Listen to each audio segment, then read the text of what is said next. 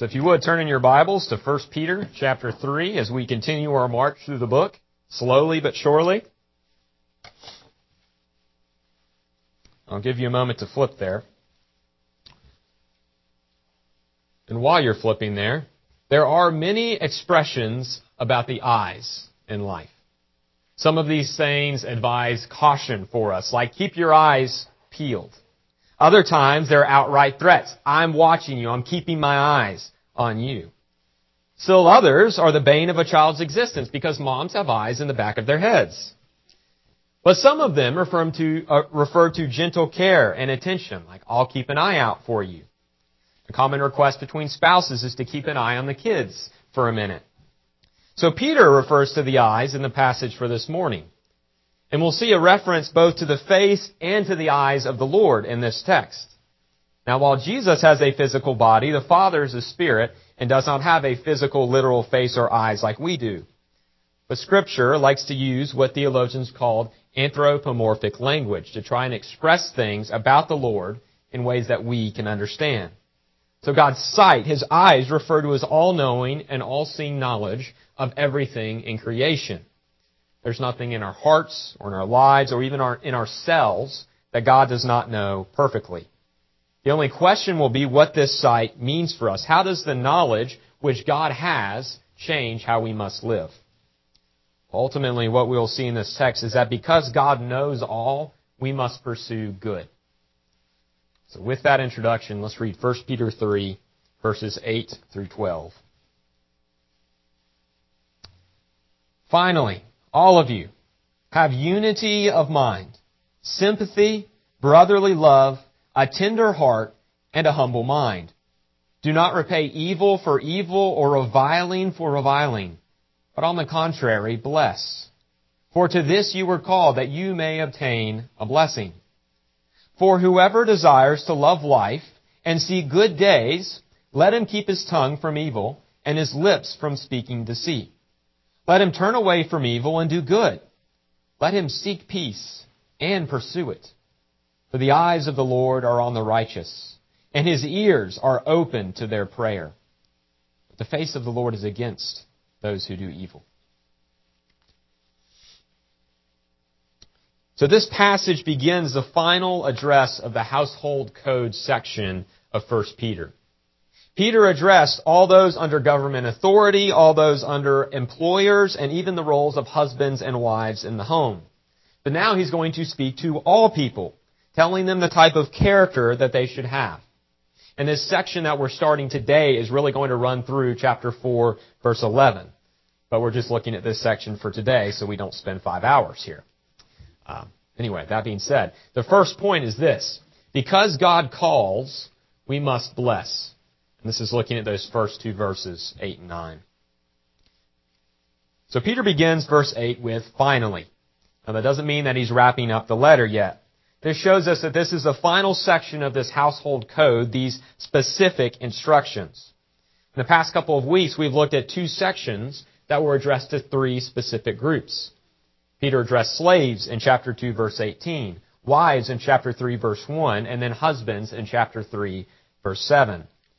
Well, this command is not to one of those smaller subgroups. This is a command to all of you. So there's no one for whom these instructions are not binding and helpful. I do find it interesting that Peter both began the household code with speaking to all believers, and he closes the household code speaking to all believers. So the instructions to all of you behave as nice bookends to this portion of 1 Peter. And here the address is very personal as well. So what Peter is going to say is for you as individuals and as the church. They're not checklist requirements. They're not wearisome duties to perform.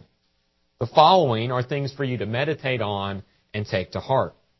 Through them, your fruitfulness, your love for one another, and your love for the Lord will be increased.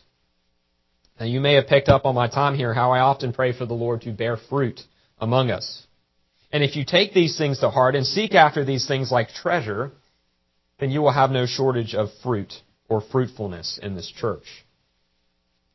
So before, just before this, we saw commands about how wives are to adorn themselves with inner beauty. Well, here, pursuing these following qualities will bring beauty to all of our hearts.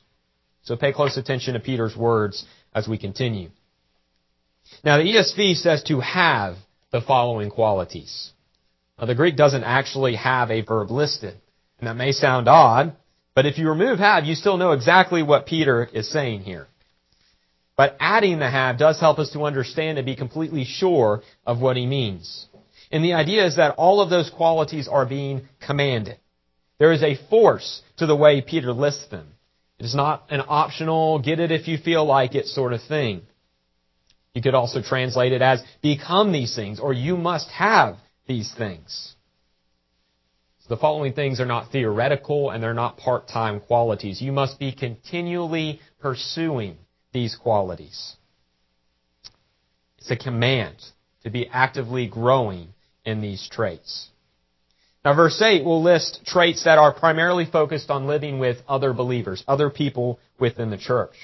And then verse 9 is going to address mostly how to interact, interact with unbelievers in the world and even with persecutors. But first, in verse 8, Peter says to have unity of mind. Now notice that he doesn't say to agree with other believers about everything. We don't have to agree on the best dessert, shoes, or who the best candidate for an office is. Unity is not conformity. We do not all have to think or act in the same way.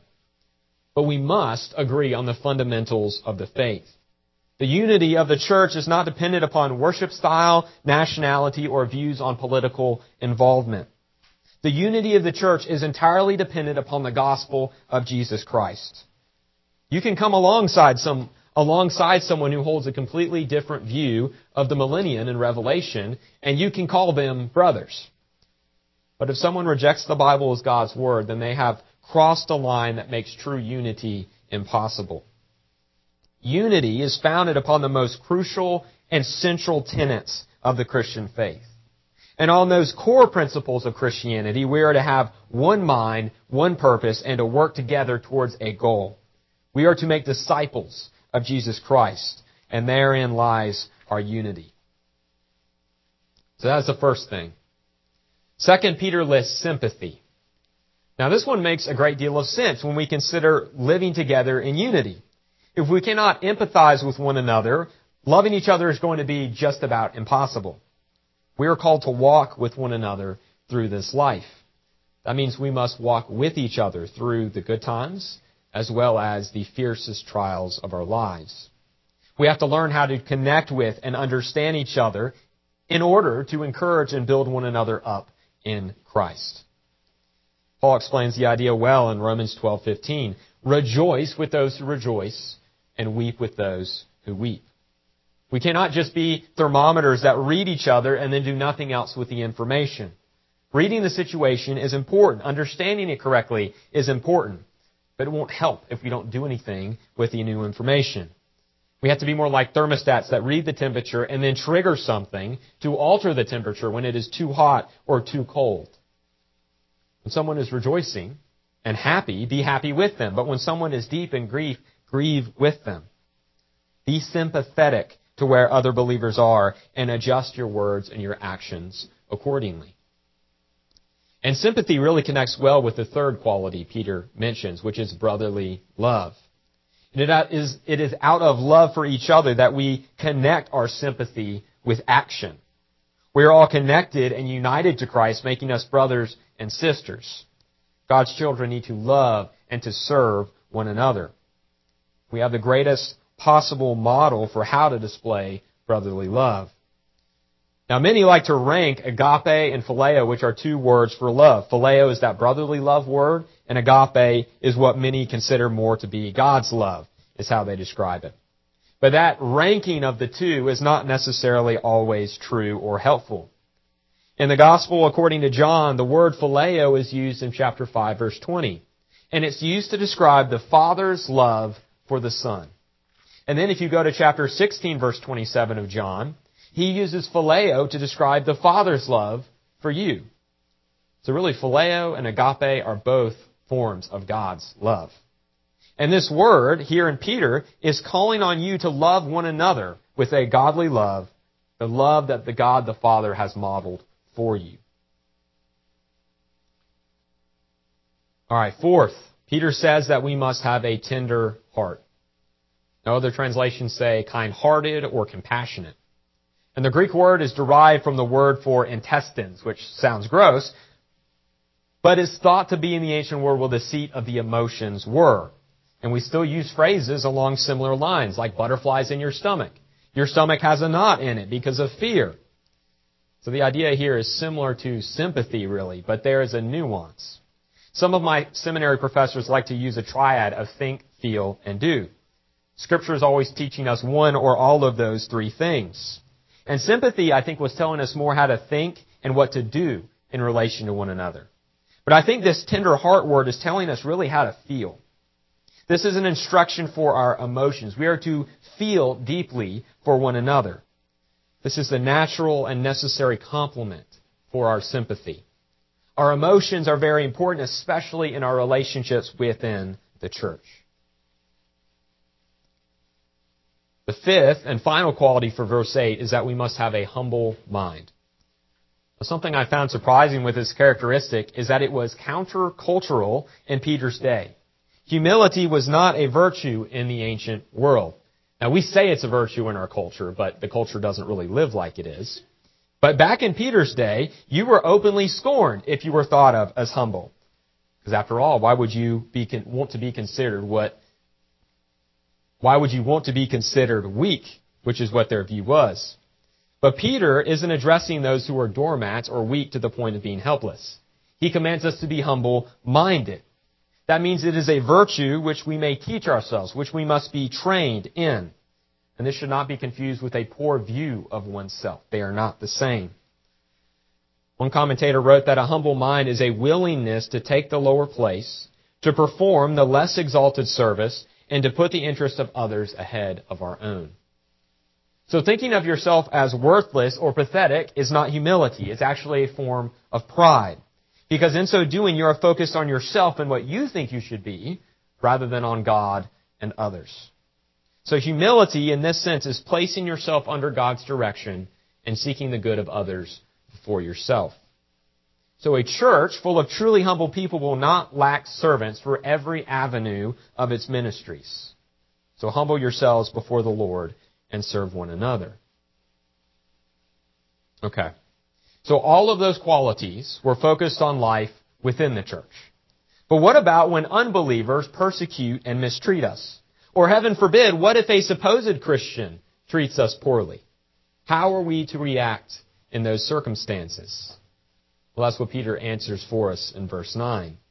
Peter commands us not to repay evil for evil or reviling for reviling. So when others mistreat or abuse us, we do not gain the right to mistreat and abuse them in return.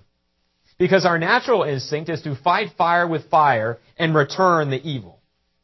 But that cannot be the way of God's people. There's a continuous aspect to this command as well. We are not to be repaying evil with evil or reviling for reviling. Well, the implication is that we will be wronged in this life. This has to be a continual process in this life. So whether it's one person and one sequence of repeatedly persecuting us or the combined attacks of the world throughout our lives, we may not ever mimic their actions. And we can see our model, if you were to go back to chapter 2 verse 23, that's our model for how to handle reviling. There we are told that Christ was reviled, but he did not revile in return. So we are to model Christ to the world. You will always be under attack from the world in some way, but we are called to something very different than cursing and deceit. So instead of returning reviling or evil, we are to positively bless others. Now my guess is that it will not take any convincing to tell you that you are supposed to bless other Christians, other believers. But is this command talking about just other Christians and believers? No, it is not. You are to bless the evil men committing evil against you and reviling you. Peter says to bless those who mistreat and persecute you. Now, the word for bless is an active and continuous verb. It could also be translated as blessing. So we see a little bit of wordplay there. Don't be repaying or reviling, be blessing.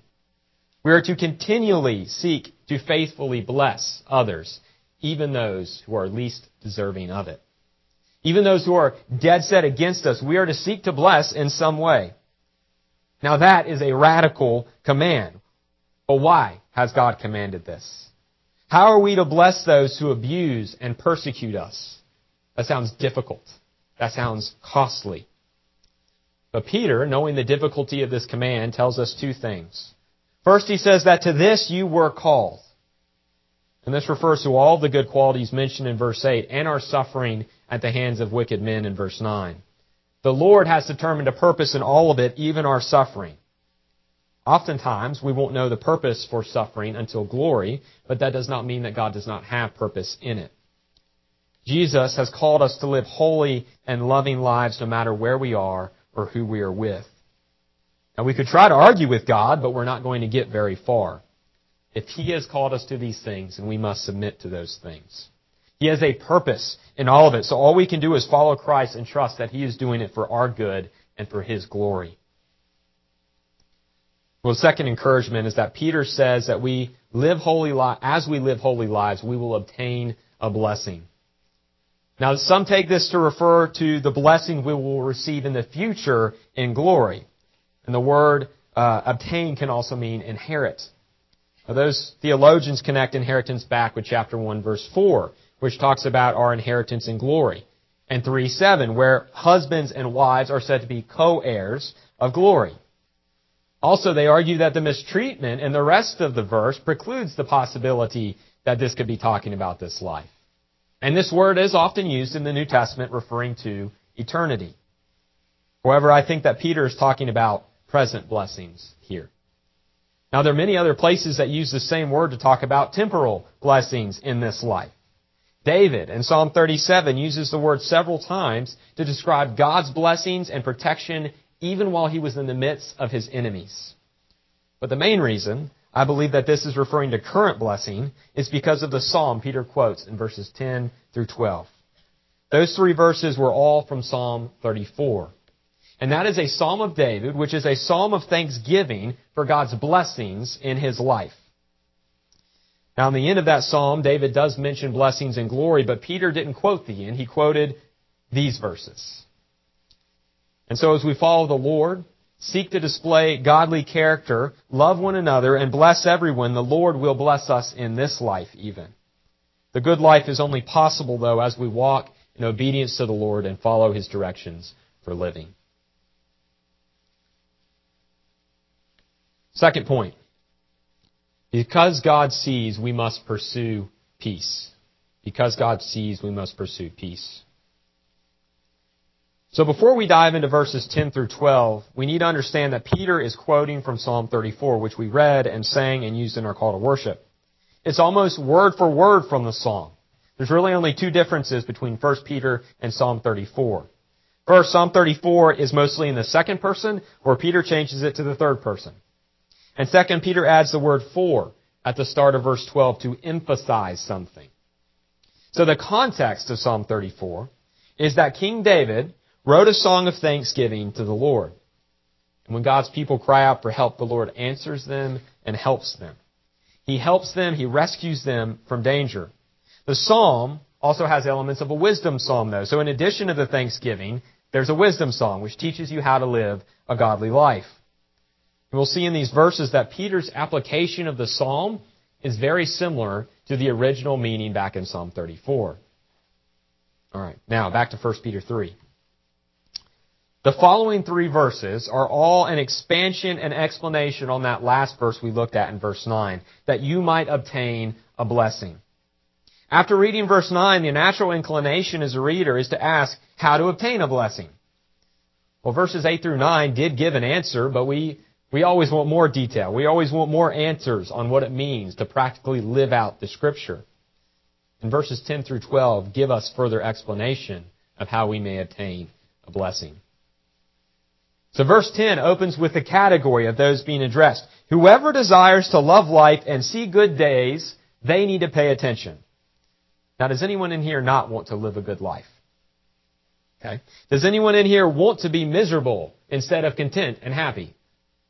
I'm shocked to see no hands going up. Yeah, those are easy questions to answer. Desiring to live a life, a good life, is a good thing. It is not a bad thing.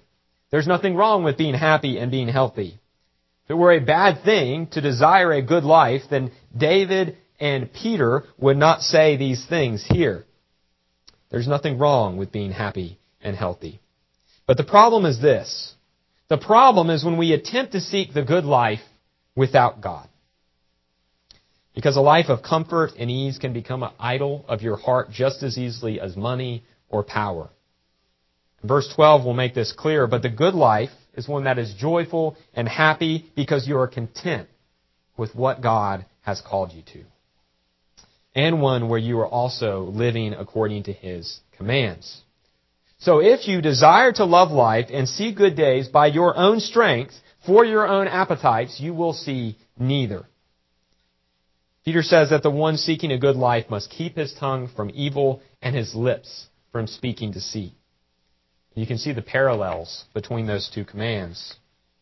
The ideas are very similar, yet both are spoken for emphasis. We cannot use our speech in ways that promote or encourage evil of any kind. We cannot egg people on to do wrong. I'm sure you all witnessed that phenomenon at some point growing up with your friends. So whether walking on school rooftops or trespassing on government land, teenagers love to egg each other on with things like that. But adults often go a little further in using their words for evil. Gossip, slander, and abusive language. Those are things that are pervasive in our culture. And really this all reminds me of what Paul says about fallen man in Romans 3. He says their throat is an open grave. They use their tongues to deceive. The venom of asps is under their lips.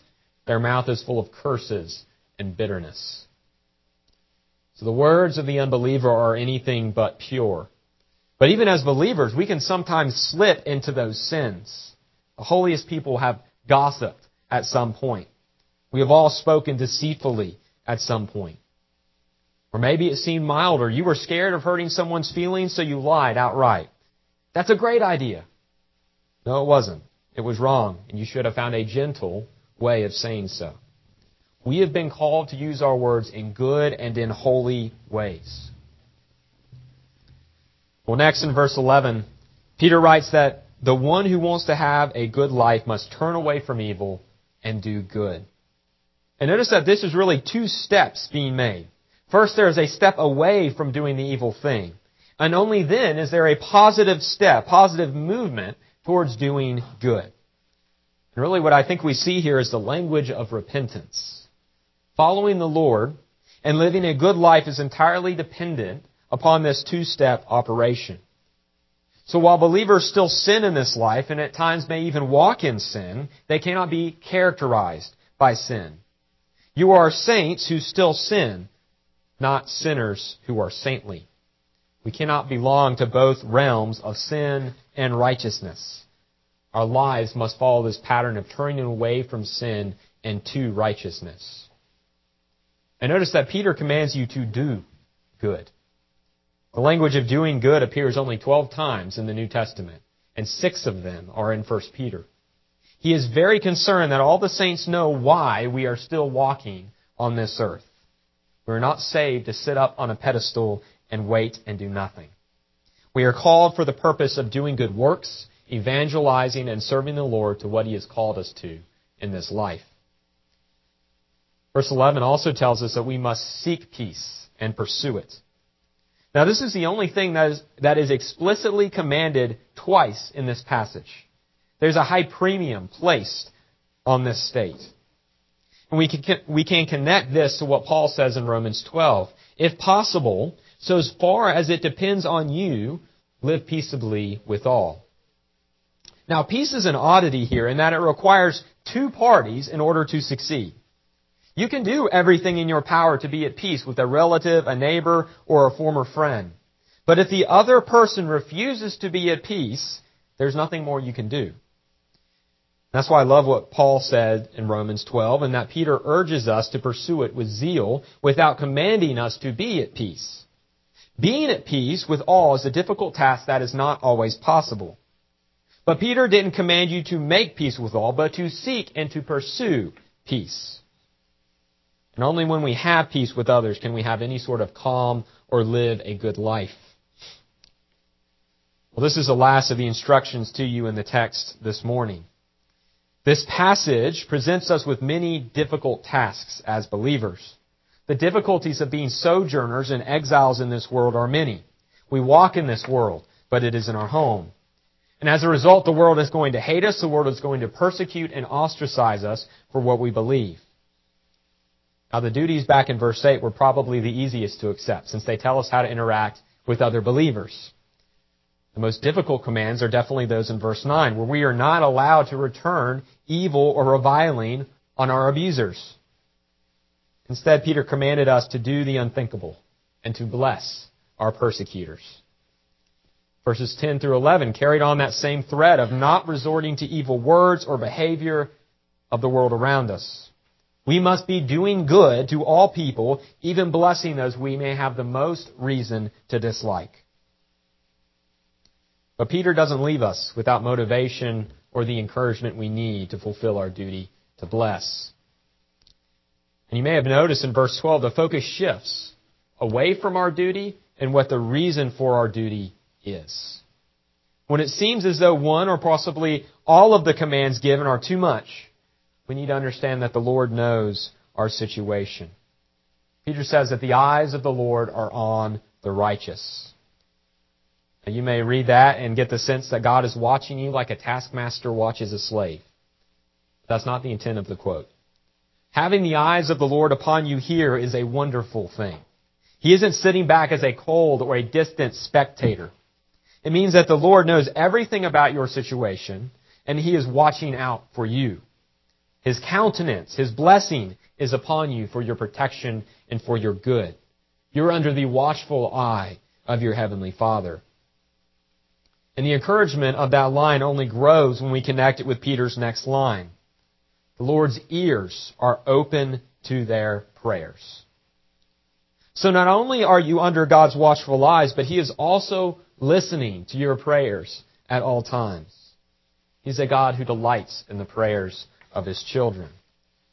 So even in the most difficult times of life, the Lord knows exactly what is taking place in our lives.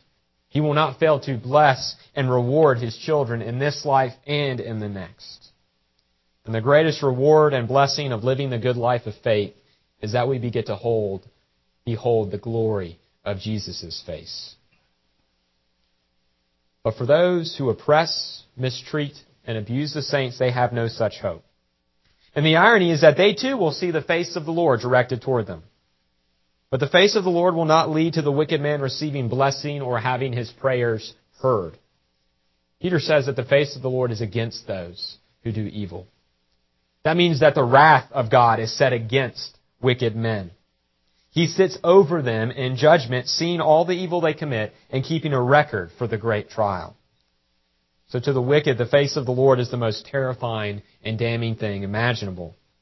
The Lord will be their judge and they will not endure the trial. But how can God's face toward the believer mean grace and blessing, and at the same time, his face toward the unbeliever, the wicked man, mean judgment and hell? Does the face of God change depending on the person? The holiness and the righteousness of God is absolute. There is nothing and no one who comes anywhere close to the perfection of God. And if He is indeed the perfect, the definition of perfection, then He may not ever change. If he became more perfect, it would mean he was not truly perfect before. If he became less holy, then he would be less than perfect. But, but as it is, the Lord is perfect in holiness, righteousness, and justice.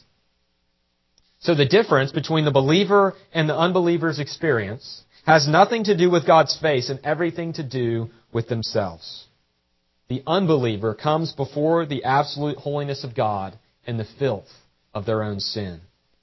The holiness of the Lord is a consuming fire that searches out and destroys sin. God hates sin with a fierce anger. A man may not stand before the Lord with so much as a drop of sin and receive a blessing. The standard is complete and total perfection. Therefore, all of mankind is guilty before the God of the universe. They may only receive his wrath and displeasure. There's only one way to have the eyes of God look upon you for your good and for his ears to hear your prayers for your good. You must come to God perfectly clean without so much as a hint of sin. You must be completely and totally righteous and blameless before the Lord. Only then, or only one thing, can cleanse you from your sin and make you worthy of the Father's blessings. You need the blood of Christ to cover you from head to foot, soul to heart. Only then can you be cleansed and forgiven. Only then will the watchful eyes of the Father be upon you for your good. Only then will He hear your prayers and answer them for your good. And only then can you pursue a holy life and have the strength needed to bless all people. You are called to holiness and right living as believers, but you may only do so through the blood of Christ. Let's pray. Lord Jesus, we thank you that your blood covers over us. For we are every bit as deserving as your judgment and your wrath as the unbeliever. And yet through the blood of Christ and your calling, you have set us apart. You have washed us, you have cleansed us, not to sit, not to stand by and wait, but to do your work here on the earth. That you have called us to ministry, to speaking, to evangelizing. You have placed these things in our heart, no less. You have given us a desire and a zeal to do them and the means to accomplish them. O Holy Spirit, work among us. Work in our hearts. Let us live lives of holiness that are pleasing to you. But let us remember in doing so that we are only doing so through the blood of Christ. Lift all these things up to you in His name. Amen.